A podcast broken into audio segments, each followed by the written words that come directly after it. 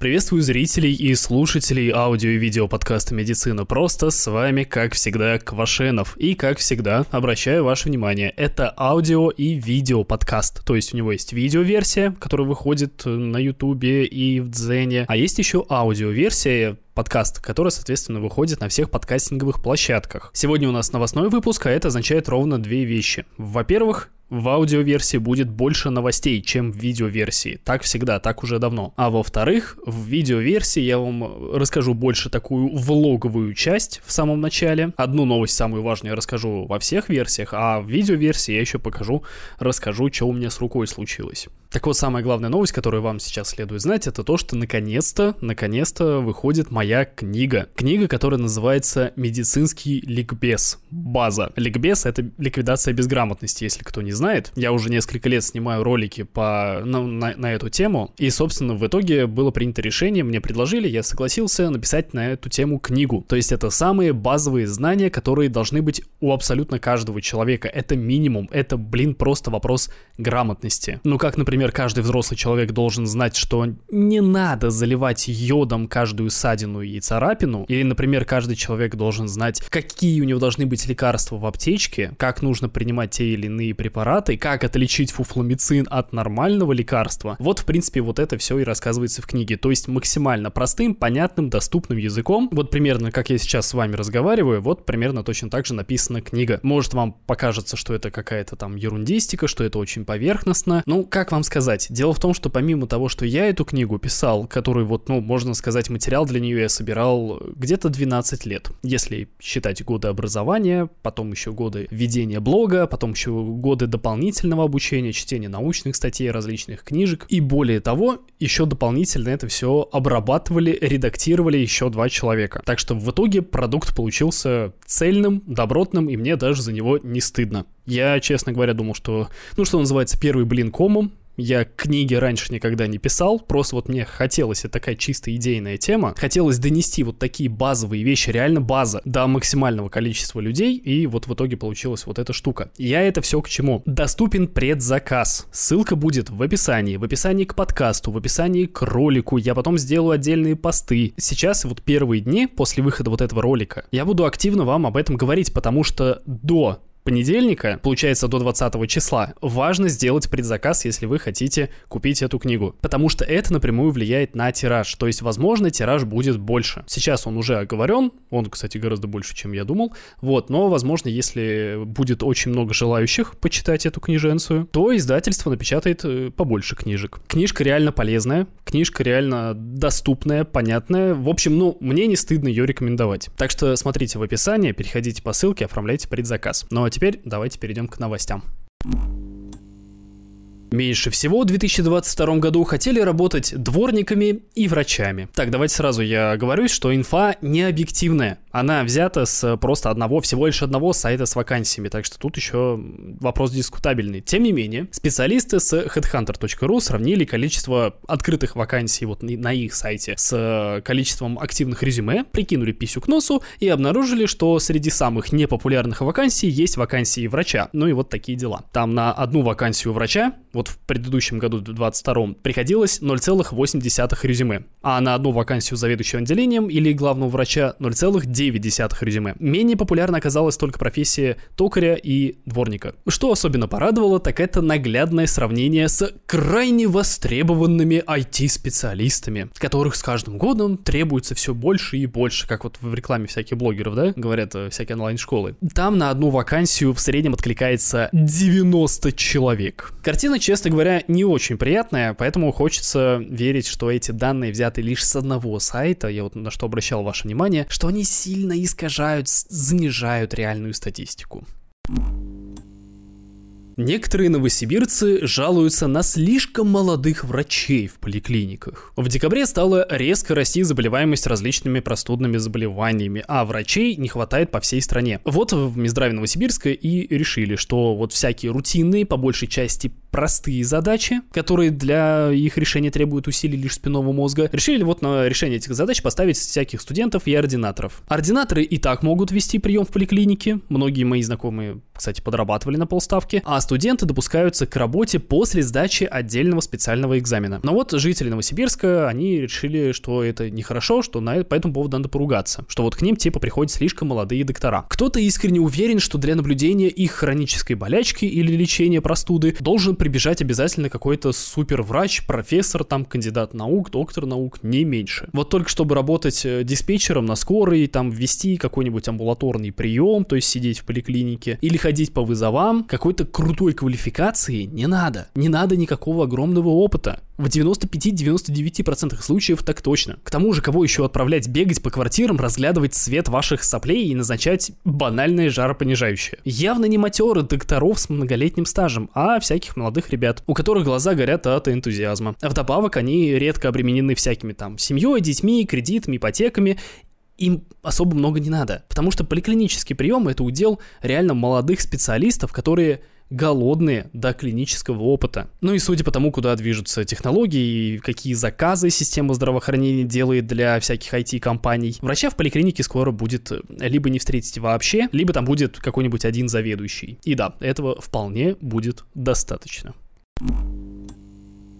Сразу две одинаковых новости из Тверской области. Стихами получилось. Новости про то, как мужик начал оскорблять врача нецензурными словами, и за это ему пришлось платить штраф. Новости реально прям как один в один. Я даже сначала подумал, когда вот прочитал вторую новость, что это та же самая. Но нет. Это два разных случая, которые просто произошли в короткий промежуток времени. В первой новости тридцатисемилетний мужичок решил пролезть на прием к врачу вне очереди. Та ему отказала, и за это он решил ее обзывать всякими нехорошими словами. Врач эту проблему решила очень просто. Она обратилась в прокуратуру. прокуратуру, те нашли невоспитанного дядьку и выписали ему штраф в три тысячи рублей. А во второй новости уже сорокадвухлетний мужик зачем-то стал оскорблять хирурга, который лечил его недавно умершую тетю. Но на самом деле, зачем он это делать стал, понятно, но делать этого все же не стоило. За оскорбление личности можно получить законное наказание, как, кстати, и за врачебную халатность. Я так понимаю, у человека, у виновного, были претензии к хирургу именно как к врачу, как к специалисту. Но вот теперь ему придется платить штраф. Лично я вообще выступаю за то, чтобы вот такие споры решать подобным образом, исключительно в правовом поле.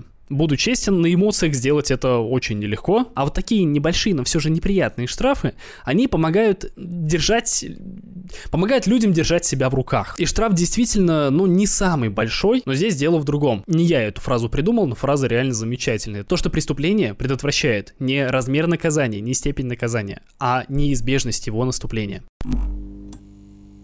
В России впервые клонированная корова принесла потомство. В две тысячи двадцатом году в Федеральном исследовательском центре животноводства сумели клонировать корову. И вот спустя пару лет, в конце прошлого года, двадцать второго года, эта корова сумела родить себе вполне здорового теленка. Добиться создания клона, который был бы способен к самовоспроизведению естественным путем, необходимо для дальнейшего развития геномного редактирования. В животноводстве это открывает просто прям очень интересные перспективы. Можно, например, создать особь с идеальными для человека качествами. Ну вот тех же коров можно сделать, например, устойчивыми к различным болезням. Или сделать так, чтобы эти коровы давали больше молока или мяса. Или какое-нибудь хитрое молоко с особыми полезными свойствами. В общем, штука очень интересная, максимально полезная, были бы только ресурсы. А для медицины развитие вот таких технологий означает возможность избавляться от болезней, которые вот сейчас считаются чем-то неизлечимым. Или, возможно, даже предотвращать их развитие, а не только лечить. В общем, ученые из Подмосковья, вам огромный респект. Ждем от вас в ближайшем будущем более крутых новостей.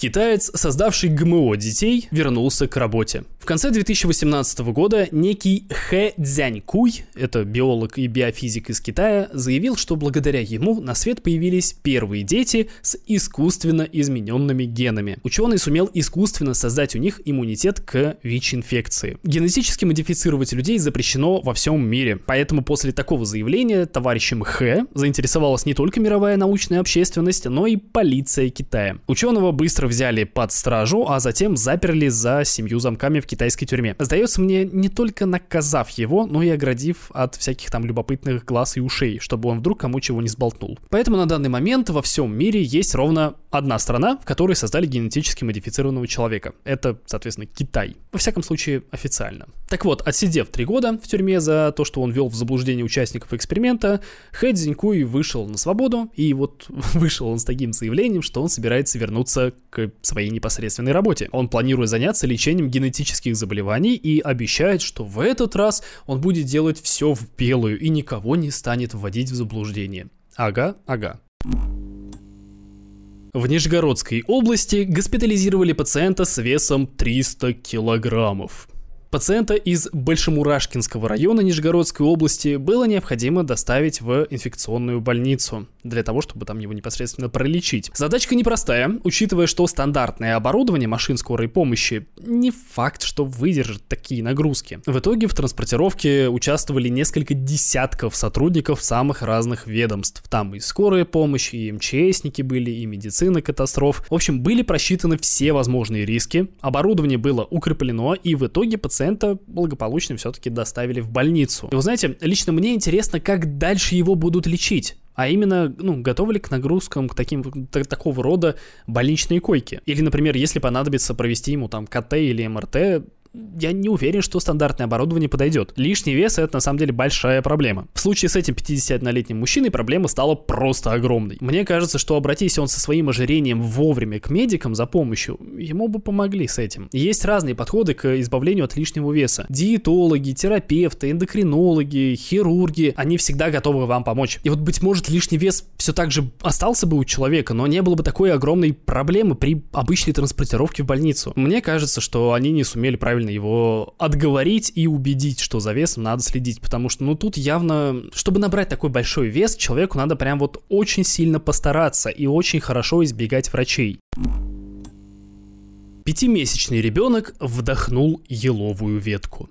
Вот такой вот Новый год. В Подмосковье маленький ребенок играл с новогодней елью. В какой-то момент он начал задыхаться. Родители это заметили. Безуспешно они попытались там извлечь эту маленькую еловую веточку. Они поняли, что произошло. И в итоге они вызвали скорую помощь. Ребенка доставили в МАНИКИ. Это Московский областной научно-исследовательский клинический институт. И врачи эндоскопического отделения спасли малыша. Проблема, которую решили врачи, была комплексная. Во-первых, помимо того, что вот сама ветка длиной четыре сантиметра, ее нужно было извлечь, также были всякие еще маленькие иголочки, их тоже каждую нужно было достать. На рентгене их не видно, если что. Во-вторых, анатомические особенности маленького пятимесячного ребенка, они однозначно не делали работу проще. В-третьих, наш организм подобным э, инородным телам, которые вот мешают дышать, тоже не рад, он тоже пытается их удалить как, как умеет. В итоге все прошло хорошо, иголки удалили, веточку удалили, секрет, который выделился, который вот организм выделял, чтобы эту иголку убрать, тоже удалили, все нормально. Вот такие вот молодцы доктора из МАНИКИ. И лишний раз убеждаюсь, что за детьми буквально нужен глаз да глаз. Ты на долю секунды отвернешься, перестанешь на него смотреть, вот на долю секунды, и все, ребенок уже задыхается, потому что он вдохнул гребаную еловую веточку.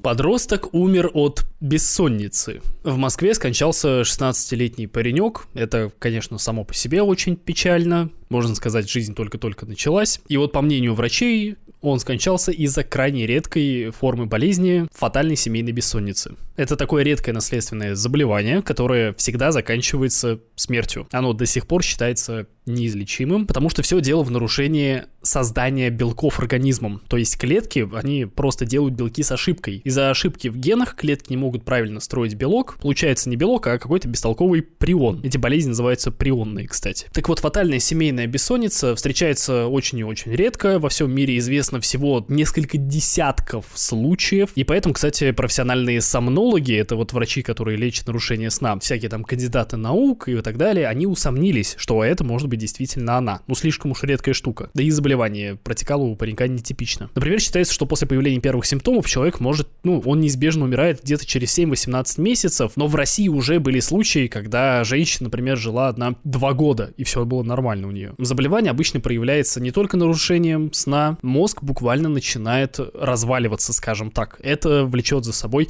Э, ну, скажем так, определенные последствия, то есть в том числе нарушаются различные психические и когнитивные функции человека, у него, например, нарушается поведение, у него появляются там проблемы с памятью, но во всяком случае так оно должно быть, и так оно в большинстве случаев и происходит. А в данном случае оно было не так, поэтому врачи были немножко в замешательстве. Окончательную точку в этом вопросе смогли поставить генетики. После проведенной экспертизы выяснилось, что да, это болезнь Крейтцфельда якобы, разновидностью которой как раз и является фатальная семейная бессонница. И, к сожалению, несмотря на всю невероятную мощь современной медицины, вот подобные заболевания являются, к сожалению, смертельными. И больные люди просто ждут своей участи. Но есть хорошие новости. В последние годы генная инженерия развивается все быстрее и быстрее. В России постепенно расширяют, например, неонатальный скрининг. Это такая проверка новорожденных на наследственные заболевания. И подобные меры означают, что связанные с генетическими ошибками болезни будут представлять все меньшую угрозу. Постепенно. Меньше ста лет назад какая-нибудь пневмония считалась страшным диагнозом, а сейчас эта болезнь в легкой форме лечится на дому. И, возможно, лично я надеюсь, что в не очень далеком будущем, похоже, ситуация сложится и с различными наследственными болезнями. Аж семьдесят процентов россиян принимают антибиотики неправильно. В ноябре прошлого года ученые опросили две тысячи семьсот двадцать пять россиян на тему того, как они принимают антибактериальные препараты. И вот, собственно, выяснилось, что половина из тех, кто принимал эти препараты, занимались самолечением. Чем это плохо, объясняет сам опрос, потому что в семидесяти двух целых пяти десятых процента случаев антибиотики принимались без необходимости. Например, у человека была просто высокая температура, или он простудился, или у него вообще голова болела, или он решил принять антибиотики для профилактики инфекции. Для лечения того же ковида опрашиваемые зачем-то принимали антибиотики, хотя в легкой степени, когда человек лечится на дому, они абсолютно не нужны. То есть принимать антибиотики при ковид девятнадцать нужно только в стационаре, а там вам их и так дадут. А самое замечательное заключается в том, что почти девяносто процентов участников исследования знали, что так делать нельзя. Все вокруг прекрасно знают, что такое антибиотикорезистентность, что такие серьезные препараты, как антибиотики, нужно принимать только по назначению врача. И каждый такой думает: не, ну я же не глупый, я же знаю, как надо их принимать. Сейчас простуду вот подлечу и чуть-чуть, и все, и нормально будет. И в итоге риск развития антибиотикорезистентности вот у среди участников опроса был у сорок три целых одна десятая процента. Антибиотики — это настоящие лекарственные препараты, которые имеют реальное действие. Они хороши в уничтожении микробов, это факт. И как любые лекарства, настоящие лекарства, антибиотики имеют противопоказания и нежелательные побочные эффекты. Я снимал шортс на второй канал про аминогликозиды. Это прям отличный пример того, какие бывают страшные побочные эффекты. Как раз они являются антибактериальными. Видимо, антибиотикорезистентность — это слишком как какое-то абстрактное понятие, чтобы пугать достаточно сильно. При этом есть вполне конкретные побочные эффекты, с которыми сталкиваются люди из-за приема этих лекарств. Очень большой процент людей, во-первых, принимает антибиотики без нужды, Второ- во-вторых, вредит своему здоровью, и в-третьих, тратит на это свои собственные деньги, хотя в случае реальной нужды, вот прям реальной, человеку в России и так дадут антибиотики. Так что сложившаяся ситуация, она, ну, как минимум требует другого подхода к решению. Старые методы откровенно не работают. Возможно, могла бы сработать такая тема, что антибактериальные препараты стали бы продавать вот прям максимально строго по рецепту. Другое дело, что и врачи иногда выписывают антибиотики тогда, когда они не нужны. Но, в общем, что-то нужно делать, что-то нужно думать с этим. Врачи из Санкт-Петербурга провели уникальную операцию на позвоночнике еще не родившегося ребенка. Существует такой порог развития позвоночника, называется спина бифида. По-русски это переводится как расщепление позвоночника. И если прям вот совсем грубо говоря, то это такая как будто огромная спинномозговая грыжа. Если ее не лечить, то у ребенка будут не работать те органы, которые соответствуют уровню поражения спинного мозга. Поэтому обычно таких детей оперируют прям буквально на следующий день после их рождения. Однако в мире есть несколько прям вот единичные примеры, которые показали, что если прооперировать ребенка еще внутри утробы, то и дальнейшее восстановление будет проходить заметно лучше. И прогноз для качества жизни, Даль- даль- дальнейшей жизни будет гораздо более благоприятным. Поэтому врачи из Санкт-Петербургского государственного педиатрического университета решились на операцию, которая до них в России никем не проводилась. Просто чтобы вы понимали серьезность ситуации. Во-первых, задача комплексная. То есть работали не только нейрохирурги, но и целая бригада из докторов самых разных специальностей. Там и неонатальные хирурги, и гинекологи, и анестезиологи, и реаниматологи, конечно же.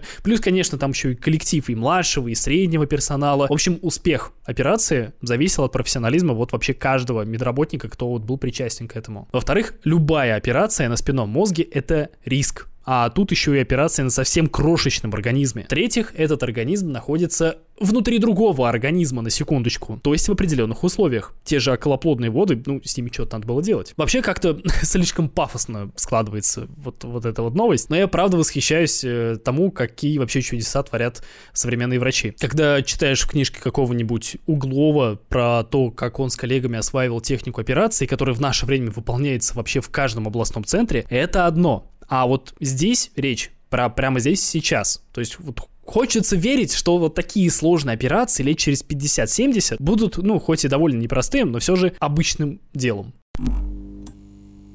Ну и давайте поменьше пафоса.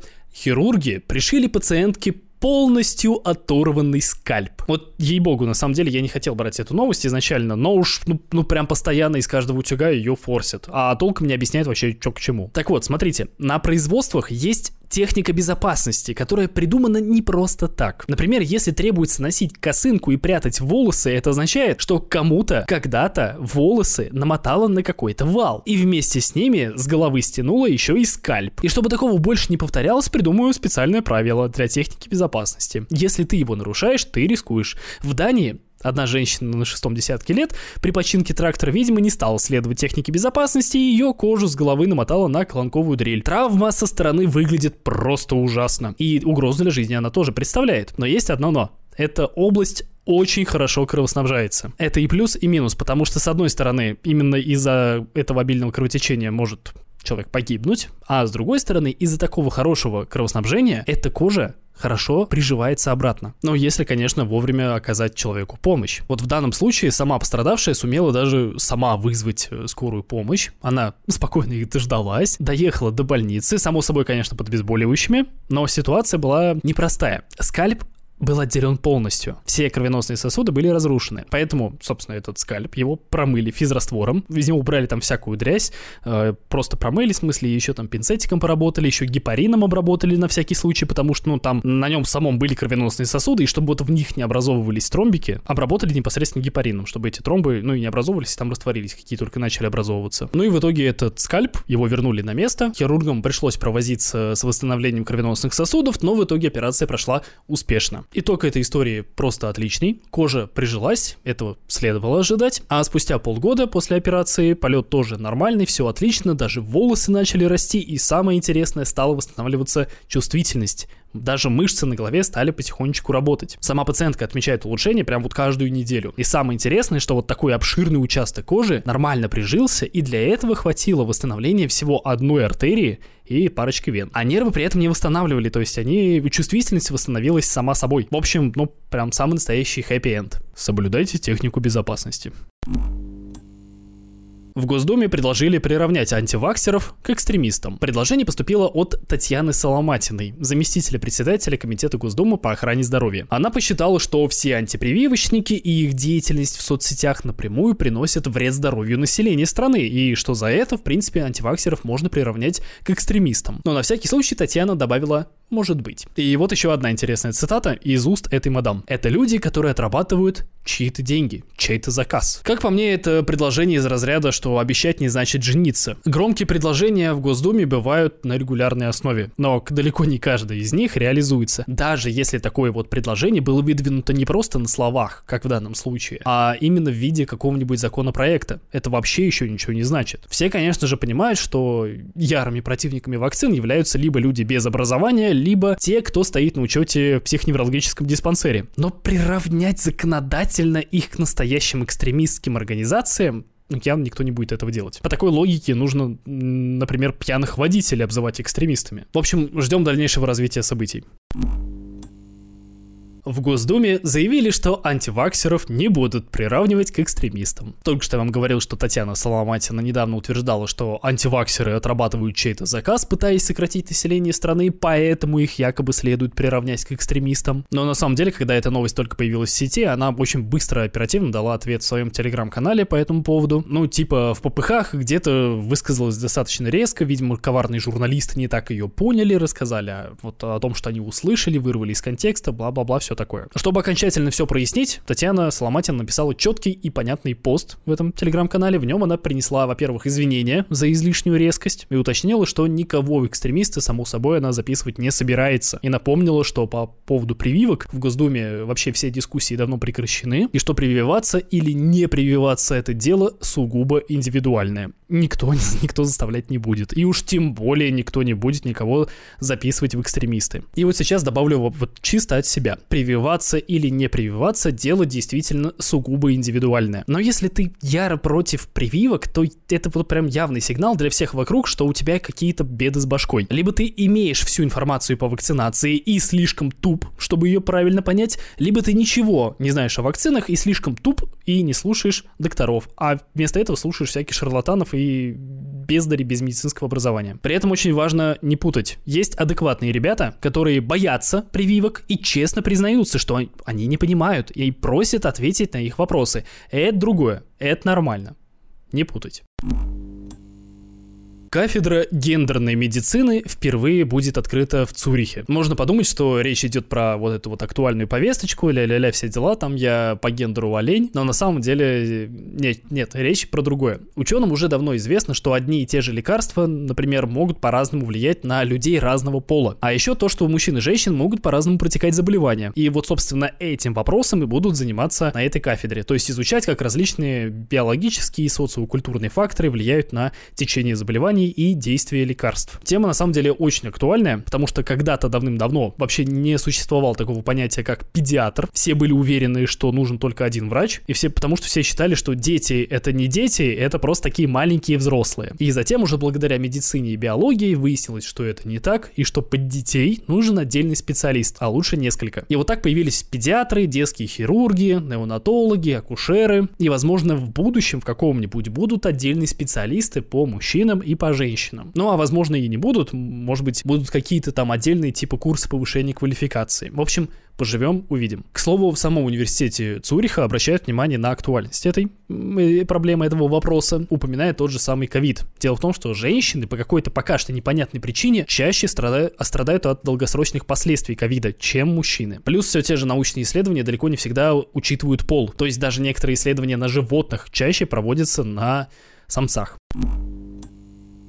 В России зарегистрирован первый случай заражения штаммом коронавируса «Кракен». Классное название, не могу. Выпускайте Кракена. Тема ковида в две тысячи двадцать третьем году уже на самом деле многим изрядно поднадоела, мало кто им интересуется, и, наверное, поэтому новый штамм вируса назвали «Кракен». Новый штамм виновен в четвертой части всех заражений в США, в нескольких процентах всех заражений в Великобритании, а вот в России на данный момент, на момент выхода этой новости, был всего один случай. И, судя по всему, поводов для беспокойства нет. Течение болезни у вот больных не отличается по тяжести от течения у зараженных тем же омикроном или дельтой, но есть и минус. Старые вакцины заметно хуже защищают от кракена. Смотрите, на поверхности коронавируса есть так называемые эс-белки, они же спайк-белки. Из-за этих белков вирус имеет характерный внешний вид, вот почему его коронавирусом назвали. И в случае с кракеном именно этот белок и приобрел существенные изменения, а антитела как раз против этого белка и формируются у иммунитета. То есть старый иммунитет, предыдущий, который формировался благодаря старым вакцинам либо старым штаммам, он уже против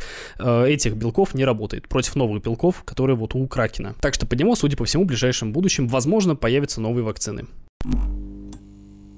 Возможно, ежегодная вакцинация от ковид девятнадцать станет нормой. От гриппа вакцины регулярно обновляются. К этому мы привыкли. Ученые заранее предугадывают, какие именно штаммы вируса будут наиболее распространены, а затем именно против этих штаммов они готовят вакцины. Предугадывают они, ну, не, не в смысле гадают, как там пальцем в небо тыкают или какие-то карты Таро раскладывают. Нет, они анализируют эпидемические данные. Лукавить не стану, иногда они промахиваются, но тем не менее прививки против даже не того штамма вроде как облегчает последствия заражения. И вот аналогичным образом в США хотят ежегодно вакцинировать людей от ковида. Ну а именно с таким предложением э, выступил не кто-нибудь, а местная контора, которая следит за качеством пищевых продуктов и лекарственных препаратов, ну то есть эф ди эй. Для групп риска, разумеется, предусматривается вакцинация двумя дозами. Речь там о всяких маленьких детях, о пожилых людях и больных там с ослабленным иммунитетом. По-настоящему ослабленным, в смысле всякие СПИДы и все такое. Конечно, пока что это всего лишь предложение. Все зависит от дальнейшей оценки экспертов. Возможно, это предложение не будет принято. И все же многое говорит о том, что такая практика вполне может стать реальностью. Еще в декабре прошлого года во многих странах говорили о тройной пандемии, когда резко увеличилась заболеваемость сразу гриппом, ковидом и эр эс вэ. Это респираторно-синцитиальный вирус. Локдаун повторно устраивать никто не собирается, слишком уж сильным оказался удар по экономике, поэтому предотвращать новые эпидемии будут всеми остальными способами. Ну там население будут обучать всяким методам личной гигиены, будут призывать э, к тому, что надо на больничные как можно раньше уходить и никого стараться не заражать. Ну и, конечно же, будут призывать прививаться. Благо, с генными вакцинами, технологию которых придумывали несколько десятков лет, прививку, вакцину, новый вид вакцины можно делать достаточно быстро, можно достаточно быстро ее адаптировать под необходимые штаммы. Так что, собственно, да, возможно, вакцины от ковид девятнадцать станут вполне нормальной ежегодной такой практикой. Стратегия запугивания в борьбе с ковидом оказалась неэффективна. Международная группа ученых, в числе которых, кстати, были и российские, провела опрос среди пятнадцать тысяч девятьсот двадцать девять человек, которые проживают в восьмидесяти четырёх разных странах. Одним опрашиваемым показывали картинки про пользу средств защиты, а другим различные возможные негативные последствия от заражения коронавирусом. В итоге заметили, что обе стратегии одинаково эффективны, но стратегия запугивания повышала уровень тревоги. А тревога — это нехорошо, потому что тоже может иметь последствия, из-за которых нагрузка на здравоохранение будет расти. В общем, как оно часто и бывает, кнут оказался хуже пряника. Самыми эффективными мерами защиты с самого начала пандемии называли карантинные мероприятия, мытье рук и ношение масок. Да и сейчас, когда уже есть проверенные вакцины, там в принципе ничего не изменилось. Если раньше были только антиваксеры, вполне понятные, хоть и неразумные явления, то сейчас еще появились антимасочники. Вот этих ребят на самом деле понять можно разве что с трудом. Да, маска пропускает вирусные частицы, но так она и не должна защищать вас, она защищает от вас, это уже очевидно, это все знают. Да, она пропускает воздух, но она служит препятствием, из-за которого воздух разлетается не так далеко. Носить маску, в принципе, это как вот, когда ты чихаешь или кашляешь, прикрывать рот. Эпидемию не остановит, но количество заболевших явно снизит. А именно отсутствие резкого роста заболевших все врачи и все ученые добивались. Если сто тысяч человек заболеет за месяц, это не то же самое, что сто тысяч человек заболеет за год. Во втором случае им хотя бы место найдут в больницах. Элементарно врачей, там, медицинских сестер хватит на то, чтобы их лечить. В общем, судя по всему, постепенно все пугалки про ковид будут пропадать, а им на смену придут нормальные объяснения того, ну, почему полезны различные методы защиты. Или не придут. А может, вообще похожие исследования начнутся и в других областях. На тех же сигаретных пачках, например, обязали рисовать страшные последствия курения. А что, если бы рисовали не картинки страшные какие-то, а рисовали картинки с пользой от некурения? Вот это вот мне интересно. Вакцина от коронавируса для детей шести-одиннадцати лет успешно прошла испытание. Год назад в России была одобрена к клиническим испытаниям вакцина для детей шести-одиннадцати лет. В июне эти испытания непосредственно начались, а в начале февраля этого года вышла новость о том, что вакцина от научного исследовательского центра эпидемиологии и микробиологии имени Гамалеи успешно прошла эти испытания. Заявили о ее полной безопасности и о высокой эффективности, но во всяком случае не ниже, чем у предыдущих вакцин, а там она была довольно высокой. И, конечно, за год появились новые штаммы вируса, поэтому перед выходом в свет этой вакцины она будет немного под них модифицирована. Документы на регистрацию детской вакцины подали в конце января, там то ли тридцатого, то ли тридцать первого числа, и пока что новости о ее доступности я не нашел. Возможное название, кстати, не шибко оригинальное, но понятное. Спутник Д. В России полностью импортозаместили производство плацебо. Современный стандарт научных исследований — это, как вы знаете, эр ка и, то есть рандомизированные двойные слепые исследования с плацебо-контролем. Раньше для отечественных исследований плацебо почти полностью закупалось за границей, в основном это было Великобритания и Швейцария, а вот на днях замглавы Минздрава отчиталось о том, что полностью импортозамещено производство плацебо. Более того, оказалось, что наше отечественное плацебо гораздо более качественное, чем зарубежное. Поэтому всерьез подумывают о том, что в будущем, возможно, его будут у нас закупать. Знаете что, если сатирическое новостное издание ИА Панорама будет регулярно придумывать медицинские типа новости, то вот подобные штуки я буду вам подкидывать прям, ну так, внепланово. Еще раз напомню про предзаказ книги. Ссылки будут все в описании. В описании к подкасту, в описании к ролику. Также в описании можете посмотреть на другие ссылочки. Там ссылки на Телеграм, на ВКонтакте, там и на Ютуб, и на подкасты. В общем, просто рекомендую перейти и по ним посмотреть. Вдруг вам там что-то понравится, потому что на всех платформах я публикую разный контент. Еще ссылка на Дзен будет. Да, я с этого года начал довольно активно вести Яндекс.Дзен. В общем, просто в раз... на разных платформах есть разный контент. Посмотрите, может понравится. А еще, еще подписывайтесь на основной канал, потому что там скоро будет, ну, где-то через месяц, я надеюсь, а, может быть, максимум через два, будет э, интересный новый проект. Секретный проект, кто был на стримах, те слышали про него, что есть такой секретный проект, я придумал. Ну вот, в общем, я уже начинаю потихонечку к его реализации, уже начинаю приступать к съемкам. Ну а на этом все. С вами был Квашенов. До скорого.